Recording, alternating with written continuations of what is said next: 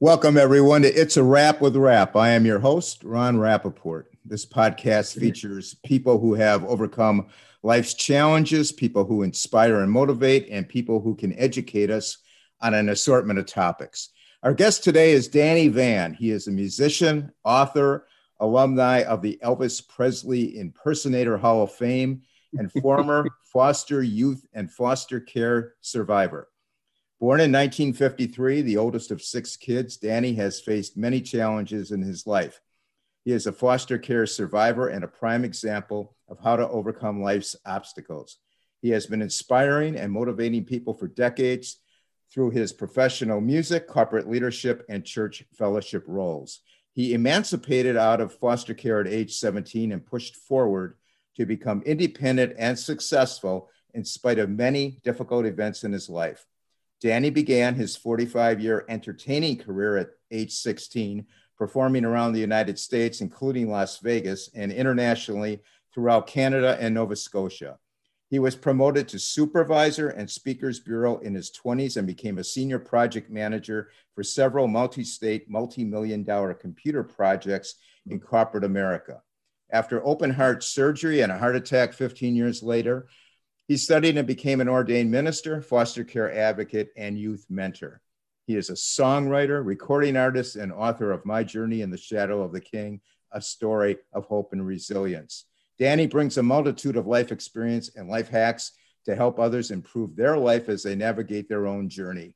He encourages people not to panic about challenges along the way and sees all situations as opportunities for learning. His heart's desire is to help others along their own journey. Welcome, Danny, to the podcast. Hey, thanks for having me, Ron. Glad to be here.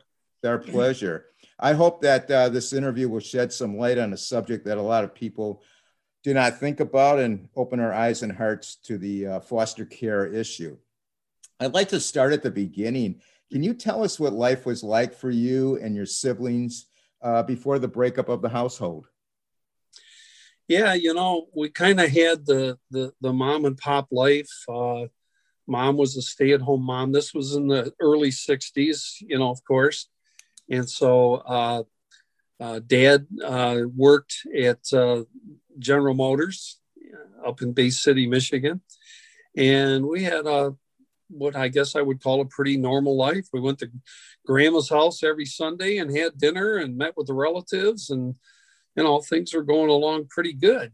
Um, there wound up being six of us. Uh, I'm the oldest of uh, of six, and uh, you know I remember my first day at school. Mom walked me to school, and you know we had uh, what looked like was going to be a, a, normal life in you know suburban America. you know, right, right. Well, Danny, but, what, what what caused yeah. you what caused you and your siblings to be uh, farmed out to relatives and then to foster care? And how old were you? And what was the foster uh, home environment like at that time? Okay, yeah, that's that's that's quite a bit. Um, uh, when when when my parents got divorced, uh, it was pretty violent leading up to it. There was a lot of, uh, I mean, my mother was Italian, and uh, I remember the arguments over the dinner tables, and we literally had tossed salads in our house. Uh, Mom would throw anything she could at Dad, and there was there was there was violence. There was uh, broken doors, broken everything. When uh, when she threatened to call the police, he'd rip the phone off the wall. Um, when when when it when it got too violent, she would shoo us kids upstairs. There was a uh, a, a, a, stairway right off of our dining room. And so the six kids would go up the stairs and they had a door on it uh, with one of those sliding bolts. And she'd lock the door uh, to keep us out of harm's way. And then we had to sit there and listen to the to the pounding flesh and to the thumping and yeah. Uh, pretty soon after a while uh, uh, the front door would open you'd hear it fly open and all of a sudden the house would go quiet um, and so here we are, six kids locked upstairs, uh, you know, in a wood frame house. Yeah. Uh, sometimes for seem like hours, you know. Uh, so it was just crazy. So anyway, dad finally left. They got divorced. Uh, mom tried to raise us on her own uh, as a waitress and a short order cook in the 60s, six kids.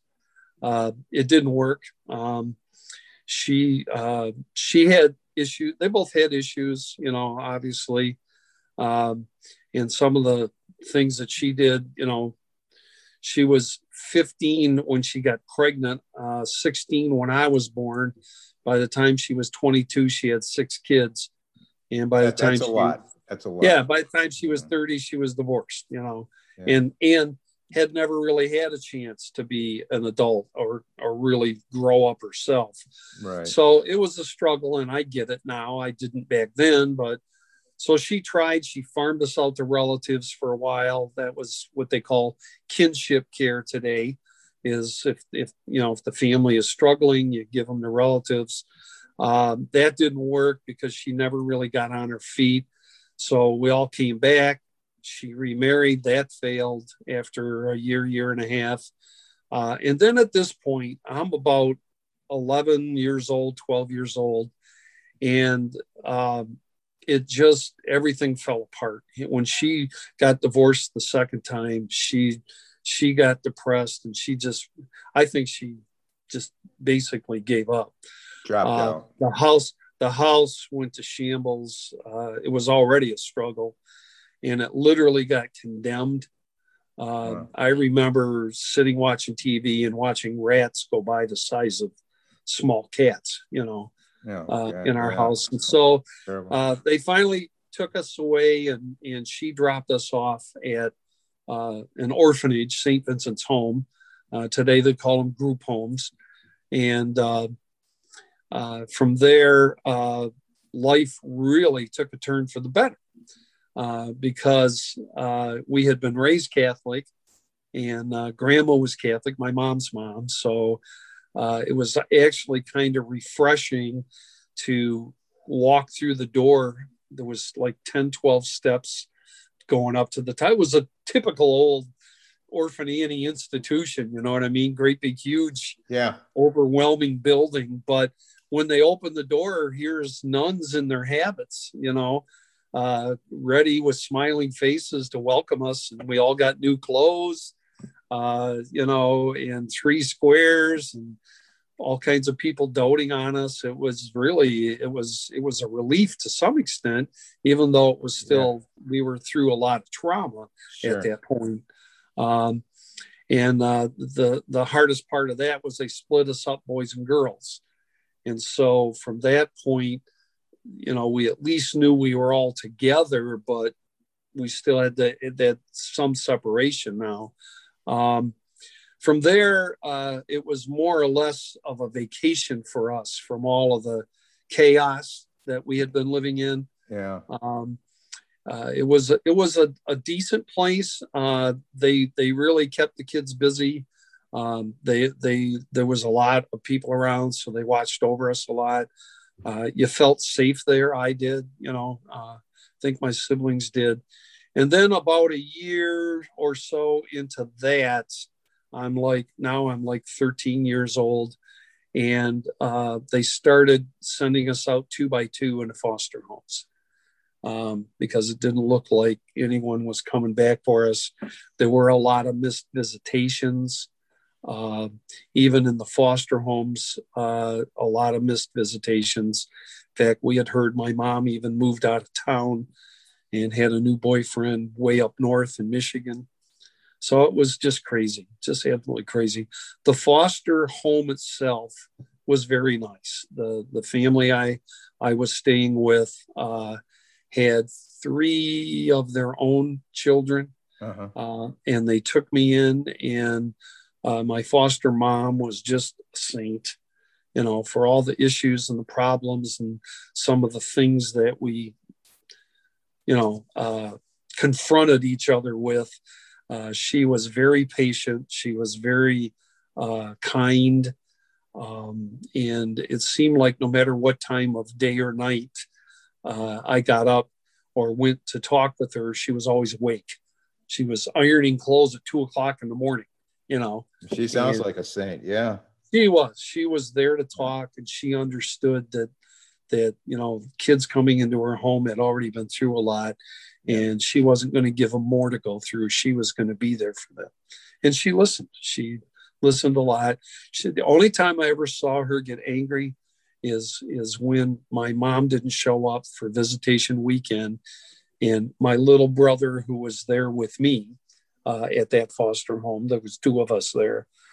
He started crying and he got upset, and that's the only time I saw her get upset. She was upset at my mom for not uh, not being there. Yeah, she her. wasn't upset at him. At no, yeah. no, no. Can you can you describe to us uh, through the eyes of a child uh, what foster care feels like and uh, what did you dream and hope for? And tell us about you and your siblings' uh, anger at that at the situation. Did you did you trust God to get you through? And what was your thought process on getting through that difficult time in your life?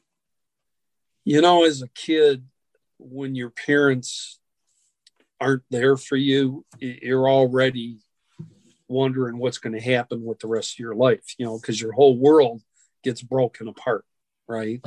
Right. And then when mom packed us up and took us to the orphanage, um, and then drove away, uh, it was just, it was like, will I ever see her again? You know, what's going to happen to us now? Uh, what did we do wrong? You know, yeah, you get, yeah. you go through those thoughts of what, what could I have done to help this situation?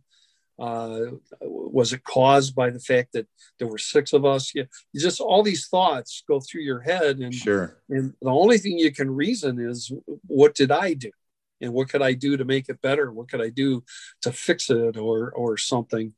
Uh, and then as you walk into new surroundings, um, it's it, everybody handles that differently. I, I was the oldest, and we had already been through the kinship care cycle. So we had already stayed with relatives. We'd already stayed at some other people's homes. Like we had babysitters that, you know, every once in a while, if a relative couldn't watch us or what, we'd go to the babysitter's house and spend the weekend or a week or whatever. So, so some of that we had already become a little used to, which yeah. is sad to say, you know. Yeah but still when you go off into different parts of the city i was devastated that summer when uh, i couldn't see my brothers and sisters. I had been used to being the you know the the father figure of the house yeah, and taking like care of everybody yeah. as the oldest. So what i did ron was uh, i got a job. Here i am like 14 15 years old at this point. I got a job as an ice cream uh, cart salesman and this was back when they had the push carts with the little bells that you would ring on the. You handle. were probably a pretty popular guy then. so I got a job selling ice cream for the summer, and I saved all my money and I bought used bikes for my siblings so that we could ride the bikes around the city because it was Bay City. It was a small, relatively small town. Yeah. We could ride bikes and see each other. Uh, so that's how I handled it. Wow. Uh, my siblings, not so much. They they did a lot of crying. They they did a lot of lamenting. Uh, and and you know, no cell phones back then, no internet, no email. You know, uh, yeah. you really didn't even get to use the phone that much to call each other. So you were uh, is- you were isolated. You're isolated. You know, yeah. you're isolated, yeah. and and today, if there's violence, they even send you to a different town. You know, at least we were pretty much in our hometown turf, you know. Yeah. Um, so we went through that. I I talked with my siblings when I could. I rode my bike to see them if they if they got you know frustrated or upset.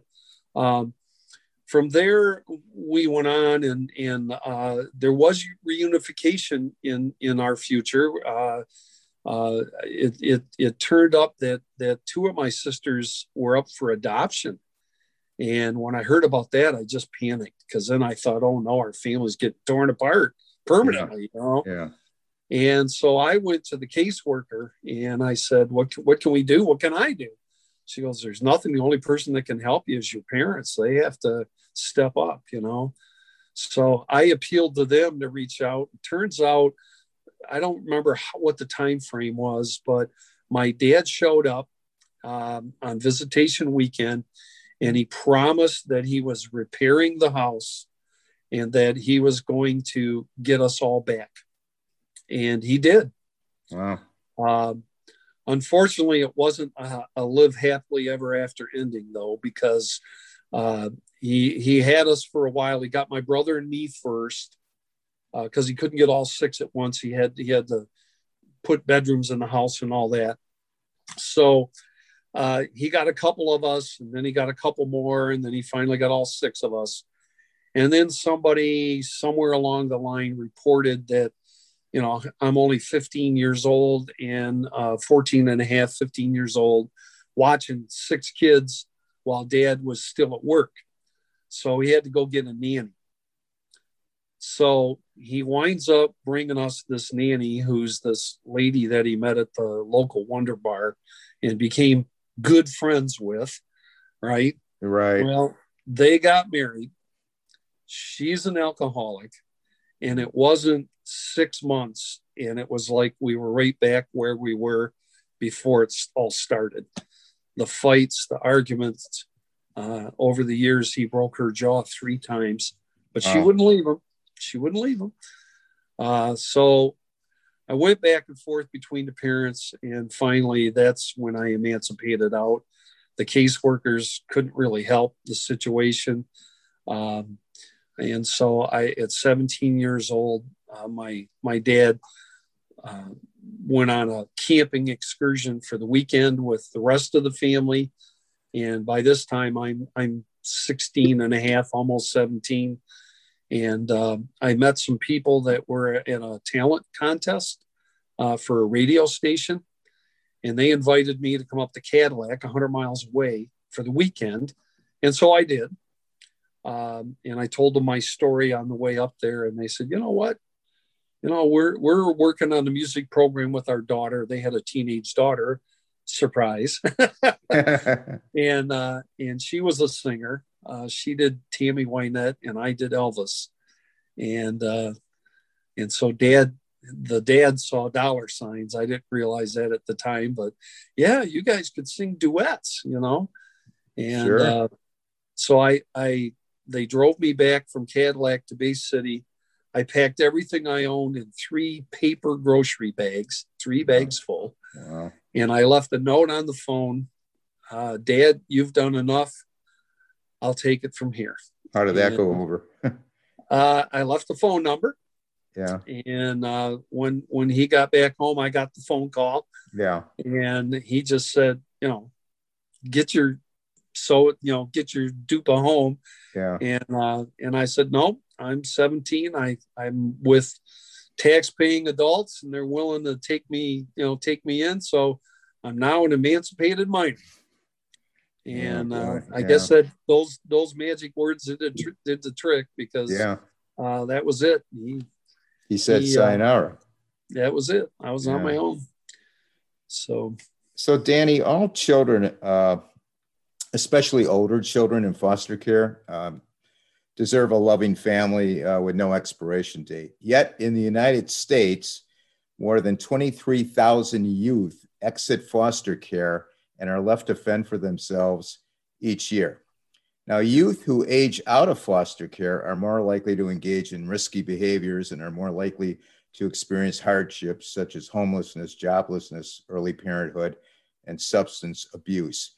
You impact current. Let me take a moment out of the podcast to tell you about an exceptional book, Thriving After Sexual Abuse Break Your Bondage to the Past and Live a Life You Love Dealing with Survivors of Sexual Abuse, written by Denise Bossard, who is a novelist, award winning photographer, an artist, certified meditation facilitator, contemplative arts teacher, PhD in developmental neuroscience, and a survivor of childhood sexual abuse. Denise spent her adulthood healing herself from the traumatic impact the abuse had on her life.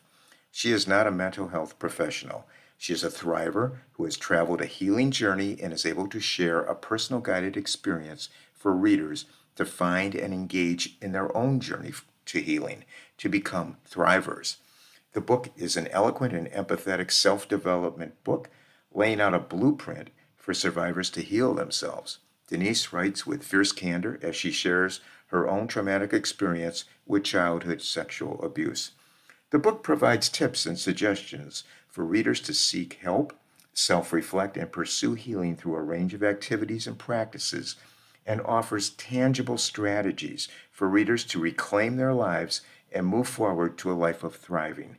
In a book that is at once deeply honest and informative, Denise examines the most difficult of subjects with grace, sensitivity, and profound empathy for survivors, which makes this book an essential guide for the process of healing. Thriving after sexual abuse, break, break your bondage to the past and live a life you love is available on Amazon and Barnes & Noble. The book will be listed in the podcast notes and in the ad section of my website, it's a wrap with rap.com, and also on my Facebook page, it's a wrap with rap. Foster youth today uh, through your messaging and your book. What drove you to write the book? Yeah. So, throughout my life after I got out of all this and wound up on my own, I did graduate high school and, uh, you know, I skipped over a part that it wasn't all bad with the stepmom because she listened to my passion about wanting to be a singer. And she talked my dad into buying me my first guitar. And so nice. when I went when I went to that talent show, I was there with my guitar that my stepmom bought me. And so music was my passion and God was my deliverer, as it were, because I did have prayer and I did have church, you know, while I was at the yeah. orphanage. I became an altar boy for the Catholic Mass. And I literally, Ron, I literally went to church every day of the week and twice on Sunday. so so God was there and he helped yeah. me through and my music helped me through. So later in life as I'm out doing concerts and I'm gonna I'm gonna make it. I made up my mind. I'm gonna make it, whatever it takes, right? So I did everything and anything. And uh, uh, as I got out there and I began to to make uh, uh some success, uh, I began doing a lot of benefit concerts. I did concerts for, you know, for for uh, muscular dystrophy. I did concert for SIDS. I did concerts for families if they like we there was a family that their house caught on fire and and so we did a benefit concert to raise money. Every time one of those things came along, people say, "Can you help?" Yes, I'll do a show. I'll do a concert. Keep the money, you know. And so I did dozens and dozens and dozens of those. Well, finally, I'm in my uh, uh, late 30s, early 40s, and I got the itch to go back to the orphanage and do a concert for them. Yeah. So I went back to St. Vincent's Home and they said, no, thank you. Uh, we have a different program now. We only deal with really problematic uh, teenage boys, and we know they don't want an Elvis concert, you know.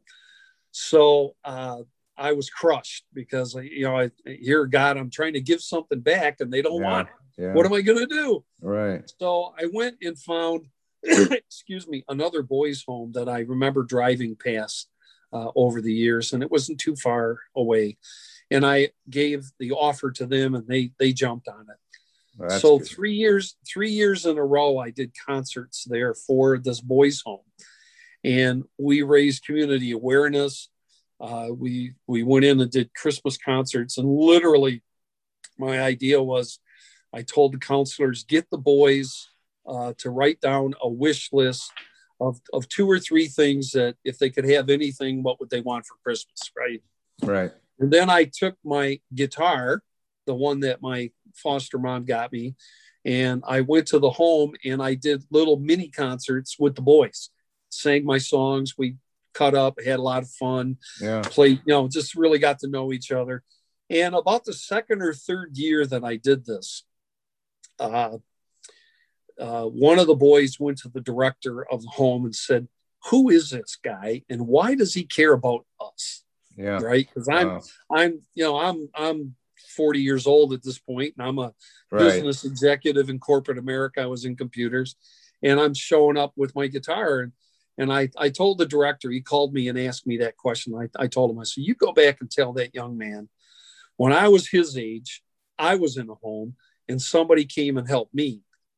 And now it's my turn to help you. And when you get to be my age, it'll be your turn. Nice story. So after that, the following year, we had a huge turnout. I mean, we literally had donations. I, I, worked it. I worked all my contacts, and we had corporations making donations. The home had all kinds of donations. Every boy wound up with everything on their list, oh, uh, which was just awesome. It was awesome. Yeah. Uh, a local restaurant uh, agreed to host a dinner where we were going to have the boys open their gifts you know, at you know at, at, at, at the dinner, and I did a concert, a free concert there, um, and it was just awesome. I mean, the the the the wife of the restaurant, uh, the owner, uh, got up and danced with all the teenage boys uh, wow. during during "Love Me Tender," you know, or "Can't Help yeah. Falling in Love with yeah. You." So it was just awesome, and so the following year, the director asked me uh, to attend their statewide volunteer recognition dinner in Frankenmuth, Michigan. And uh, he says, I want you to tell your story. And I said, My story? I said, This is about the kids. I, it, I don't matter. And he goes, Yes, you do. He said, You have no idea how encouraging it is. Number one, to the boys to see that somebody like them could become somebody like you. Yeah. Number two, to the counselors because they could see that somebody was able to, to, to break away from the system. Right. And number three, he said the whole organization looks at folks and, and when they see that somebody can come through this and that what they're doing is good and it is well received and it can help somebody grow, right? So he told me my story needed to be heard. Fast forward about 12 years, and I had a heart attack I'm sitting on my couch. I'm lamenting. What am I going to do now? Um, and it it just it just kept coming up over and over again. Your story needs to be heard. You need to get out there and tell your story. I, I had been doing concerts. I'd been shaking hands. When we were in the orphanage, a live band came, performed for us, and they came off the stage and shook my hand. From there, I went out and at all my concerts, my especially the parks and recs outdoor concerts that I did with kids, I shook every kid's hand that would come forward.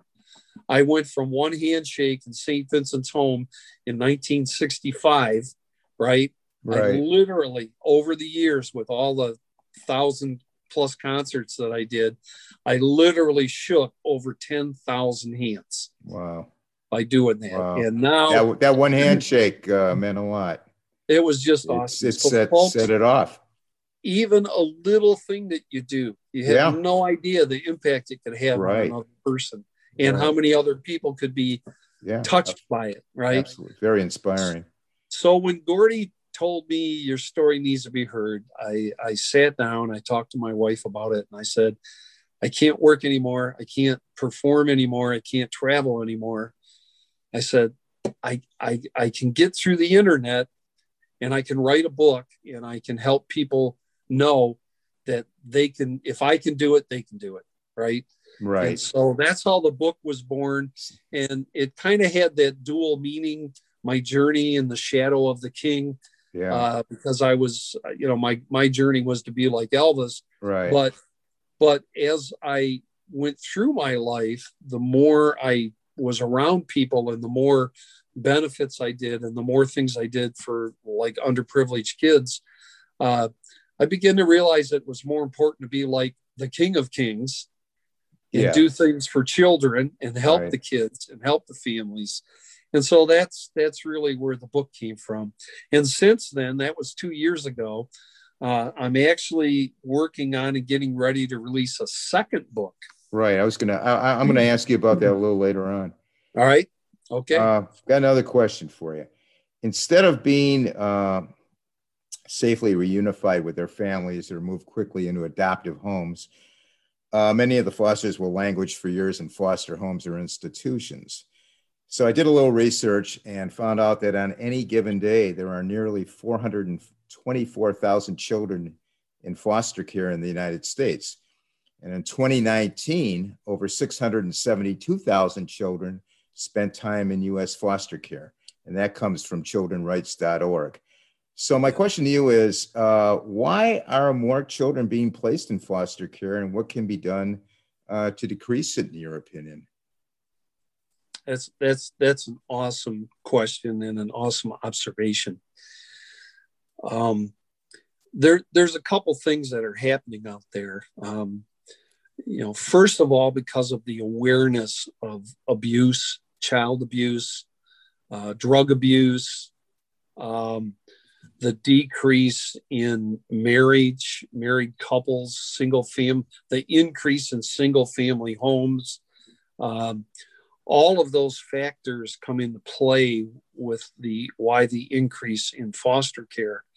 Um, there's been extreme sensitivity to how kids are being raised and uh, if there's abuse or neglect or unsafe circumstances and of course with the internet and with all the new communication channels we have uh, there's a lot more exposure now than there was 20, 30 years ago. So the awareness is coming up that there's a lot of kids that just aren't being treated right.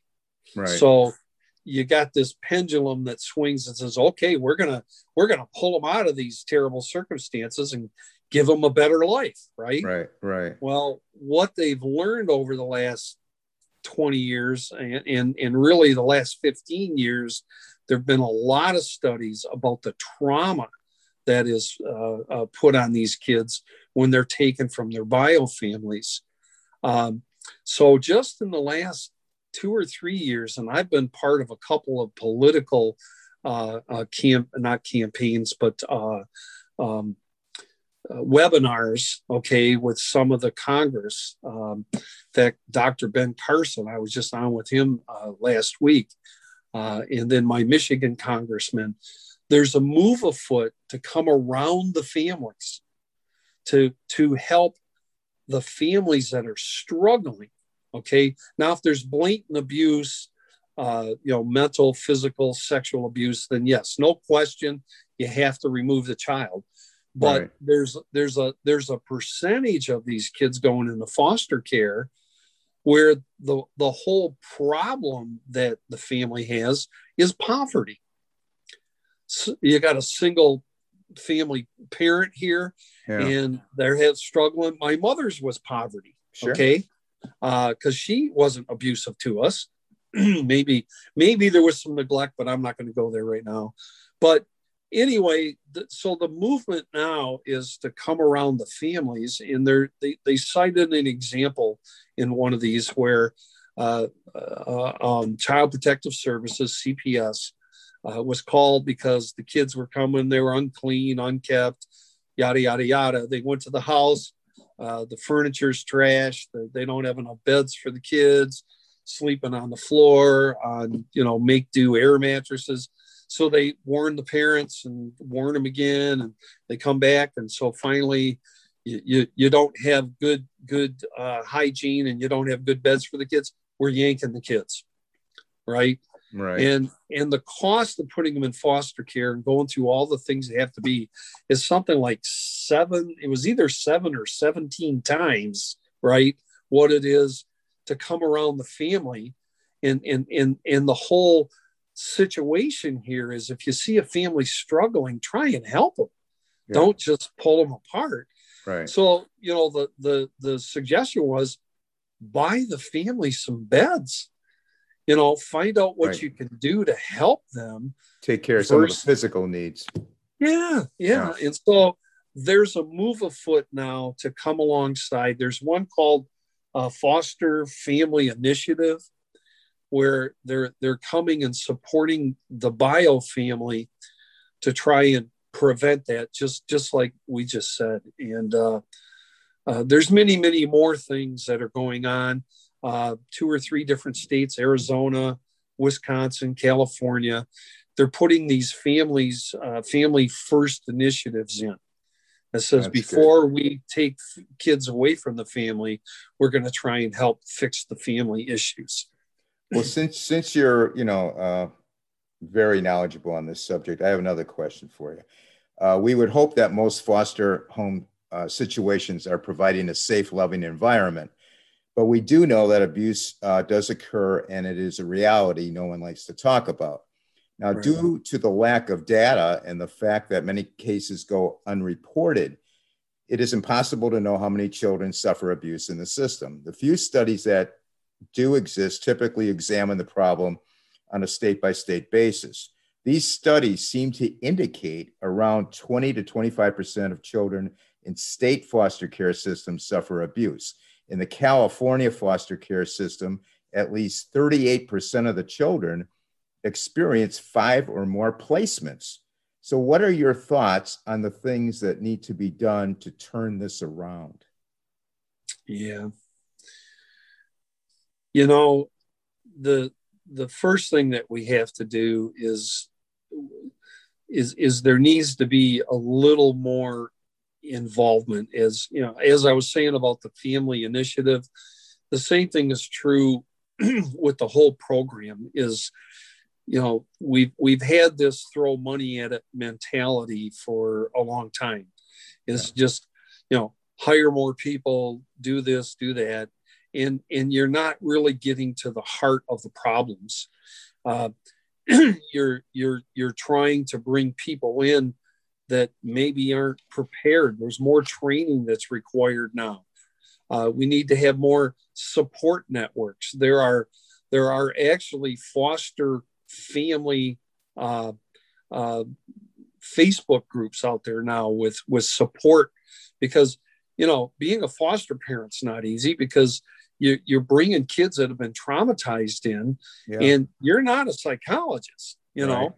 And so it's easy to see how over time, you know, trauma and, and pain and anger and acting out and all these things, you have to be like, my foster mom was a saint. You have to, you know, you yeah. have to have that. Right. So what happens when you're a plain old person and you found out you got yourself in over your head? Yeah. And and you don't have the heart to send the kid packing you know, uh, or you have a spouse that that was only half in to begin with.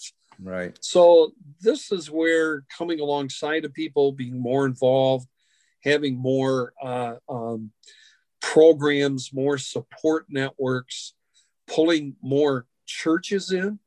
There's there's a new uh, church organ. I say new. Uh, there's an organization out there called Care Portal, and Care Portal is trying to create uh, church networks for fosters, okay, to support the foster family, to draw new foster families, uh, to go back and help the bio families. They're literally trying to do that. James 127, you know, perfect spirituality is visit the widows and the orphans in their time of distress, right? right. So that's awesome.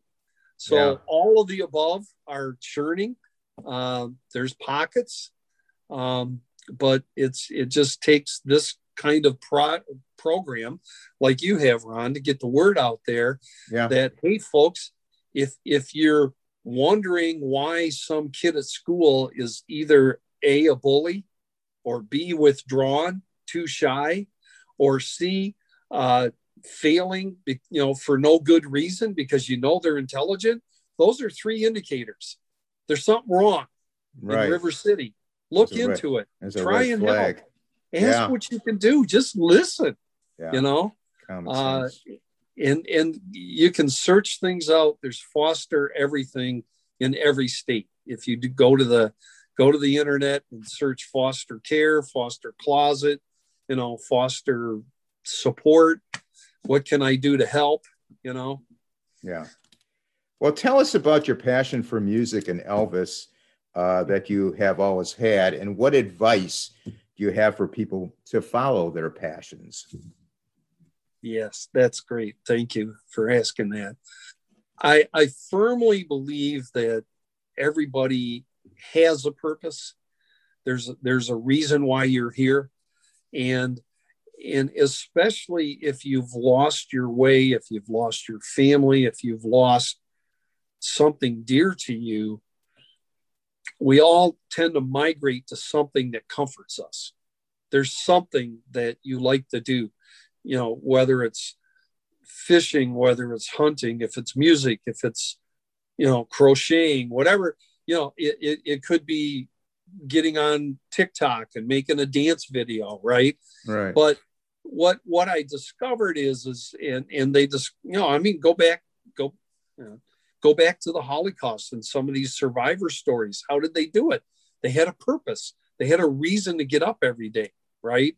right. You need to find uh, the, the, the, the thing I encourage people to do is find a reason, find your your love. Now I wrote an article and I published it uh, called "Follow Your Passion into Your Career." Okay, okay. Uh, it, it's it's out on the internet. Um, and it goes through a whole series of ways to help discover. If you don't know what your passion is you don't really have something uh, there's an assessment test you can take online free. It takes five minutes to find out what you're gifted in. You know just what kind yeah. of natural abilities do you have? Yeah. And that could give you a push in that direction.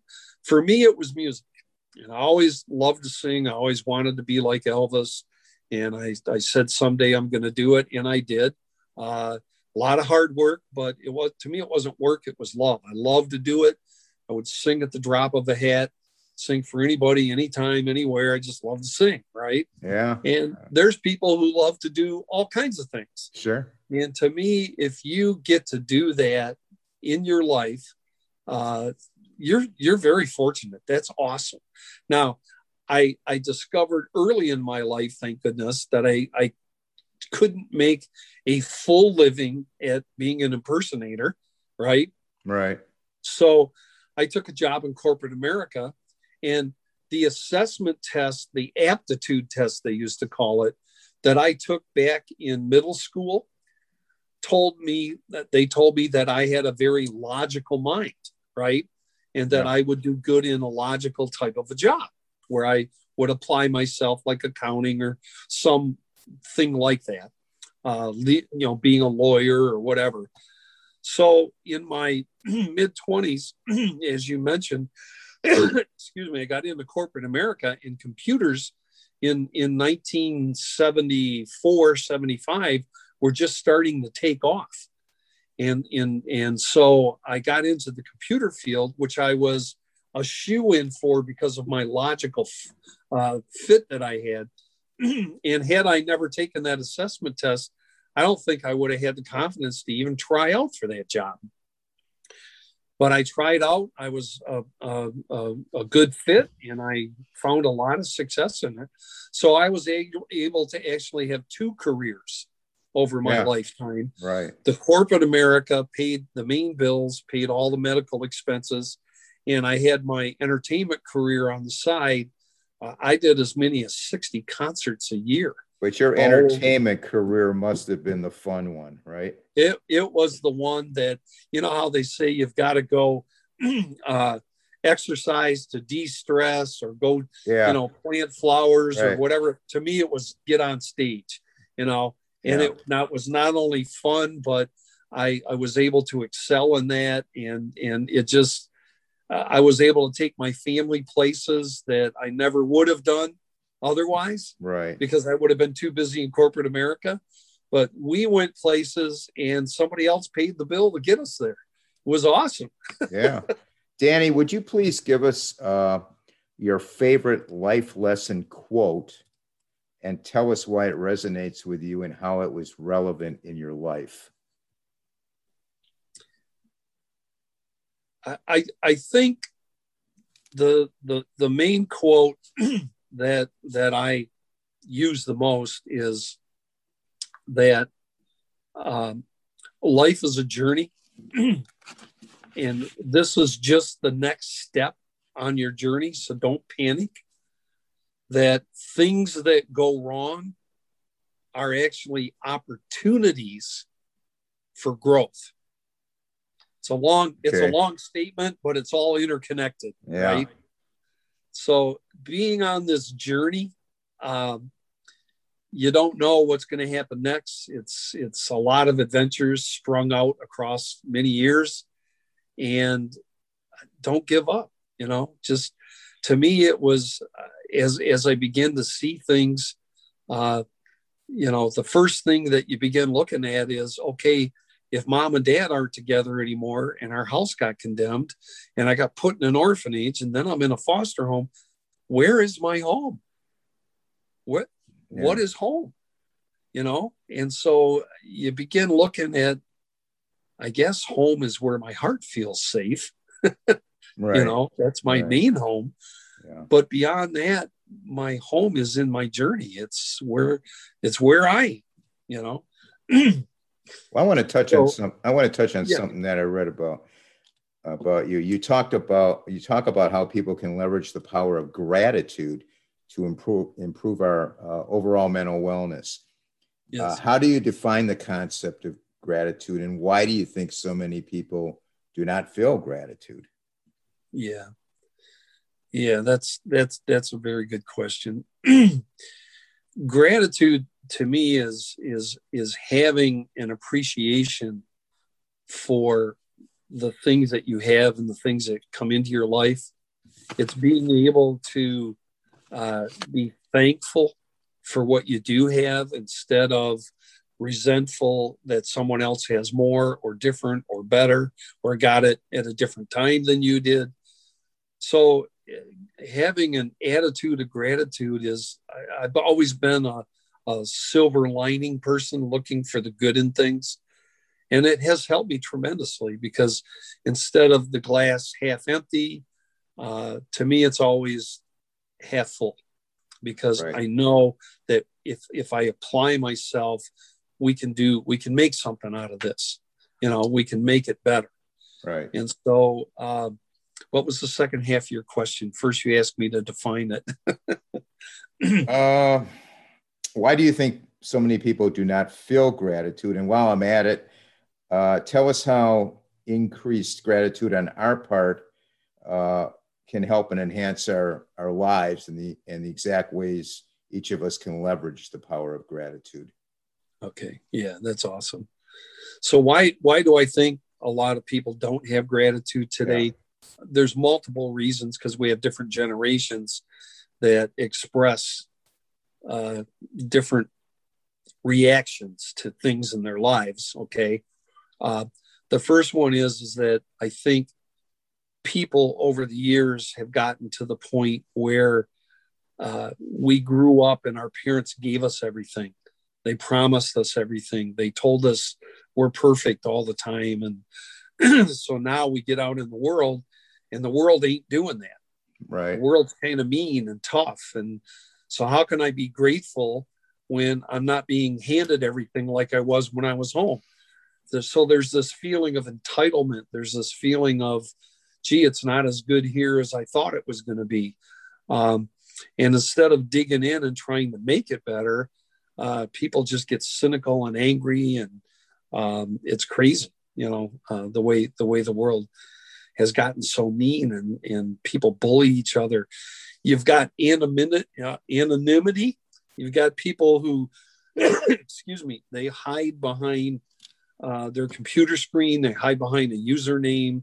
Um, and so they kind of feel like, you know what, I can say what I want, I can be what I want, who cares?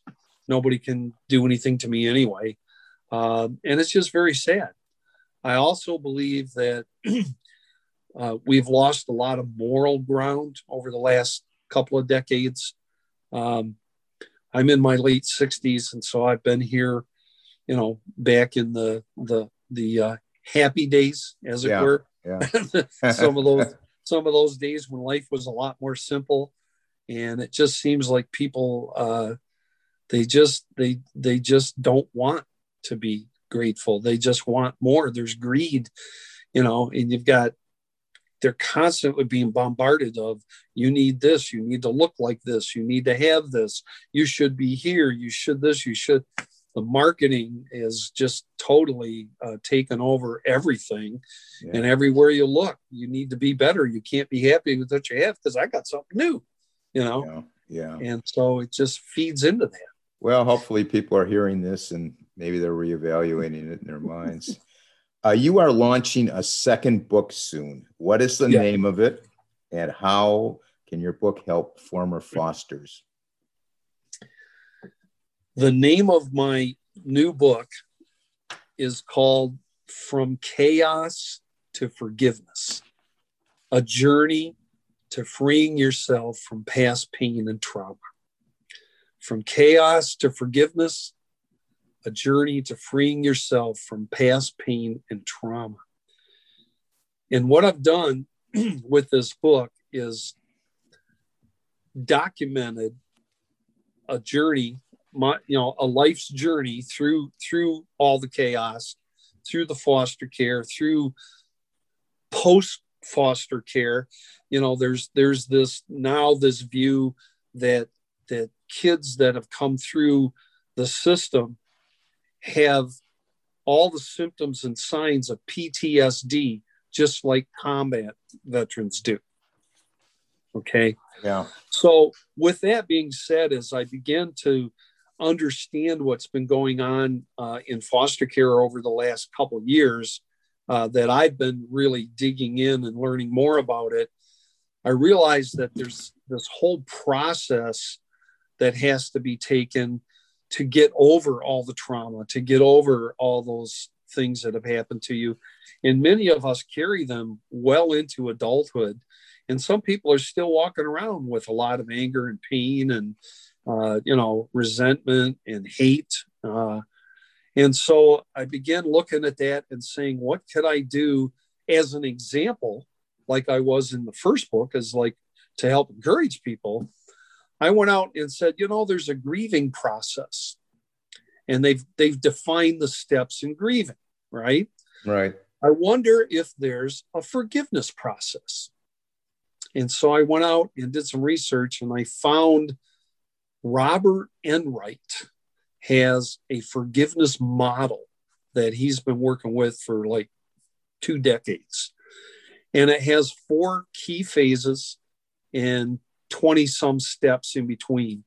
And when I went through that documentation that he had out there, I discovered that I went through those phases in my life over the years. Right. And I thought, if I put these two together of the journey and the process, and now start looking to how do you actually get past all this trauma and in the PTSD of being a, a foster child or, or you know foster victim as it were. Not foster victim but a victim of all this. Um, how how do you move beyond that and how can i help people do that? So what i did is i infused these uh, four phases and these 20 some steps throughout this book talking about life's journey in life's phases. And there's going to be people that are all kinds of different places in that journey, obviously, as they pick up the book. But there's examples of what happened to you, what you can do about it, how to get some help, where to go for help. There's all kinds of links in there, uh, all kinds of, of different ideas on, on ways to deal with circumstances. Uh, of course, I, I, you know, there's, I, I did go to counseling for uh, years, multiple sessions over over the years, um, and so I talk about all those things, how how they can help you, uh, some of the some of the good, some of the bad, some of the challenges, and so the book is there to be kind of a, uh, not just a roadmap or or uh, you know a, a cheat sheet, but it's there to be a reference that says gosh, this is happening to me. I wonder what someone else has done in these circumstances. And you may not be, you know, you may not be bold enough to get online and ask somebody because you don't want people to know your problems. But if it's in a book and if it's someplace where you can take a look and you can find out that there's there's links, there's websites, there's organizations, there's therapeutic uh, uh, uh, uh counseling groups uh, that specialize in dealing in different kind of situations. So that's what this new book is all about: is putting all that in a, at your fingertips where you can you can go and find some some sort of peace in your life with the goal being ultimately getting to the point where you don't necessarily say oh gee i forgive you. Let's get back together and try to make a normal life. You can't change other people right. you can only help right. yourself right? Right. And so once you learn that uh, uh, you know your parents are people too they make mistakes they had problems you you go through these phases and you ultimately get to the point where you start to look at them through your adult eyes. Things that happen to you with a kid as a kid you carry them with you but then as you get to be an adult you have kids of your own. I've got grandkids now you you see things from a different perspective and you look backwards and you can be disgusted that that a child you were treated the way the parents your folks did. And you can be disgusted. You can be angry at it but then you can finally get to the point where you can step back and say i wonder what made them think that was okay. And you begin to start to, to investigate get some of that information and right. learn some of those things so okay. that's what this book does it takes you through all those steps well your message in your ebooks uh, can help foster parents and counselors too uh, Danny, how can people get in touch with you through your various platforms? Okay, so I'm I'm out on uh, first of all, I have a website, dannyvann.com, and there's two N's in both names, Danny Vann V A N N dot com. All this stuff you can reach through there, including okay. my Facebook. Uh, I'm out there as Danny Vann, uh, uh, Foster Care uh, former Foster. I'm sorry, Danny Vann, former Foster. You can find me there. Uh, you can find me on YouTube. Uh, again, Danny Vann, Foster Care. Uh, you can find me out on LinkedIn. Um, and so, uh, all these things, I've got various articles uh, that that you can get to through my website. The ebook, by the way, is free. It's oh, called oh, good, um, good. Foster Youth Survivor Guide, right? Um, so okay. what I did was it was one of the first things I came out with uh, about a year, year and a half ago, was I discovered that there's a lot of people out there, a lot of foster youth aging out or recently aged out or they're homeless. By the way, 40% of your 23,000 foster youth yeah. Within two years of aging out, 40% will have a brush with being homeless. Wow. 40%. That's a lot.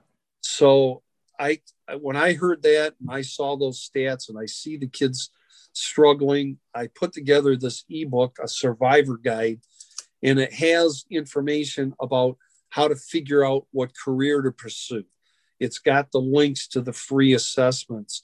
It has links to uh, 211, which is the emergency uh, telephone number that, that kids can call.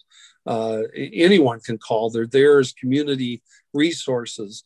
I have links to homeless uh, uh, shelters. I have links to uh, government programs to help former foster youth.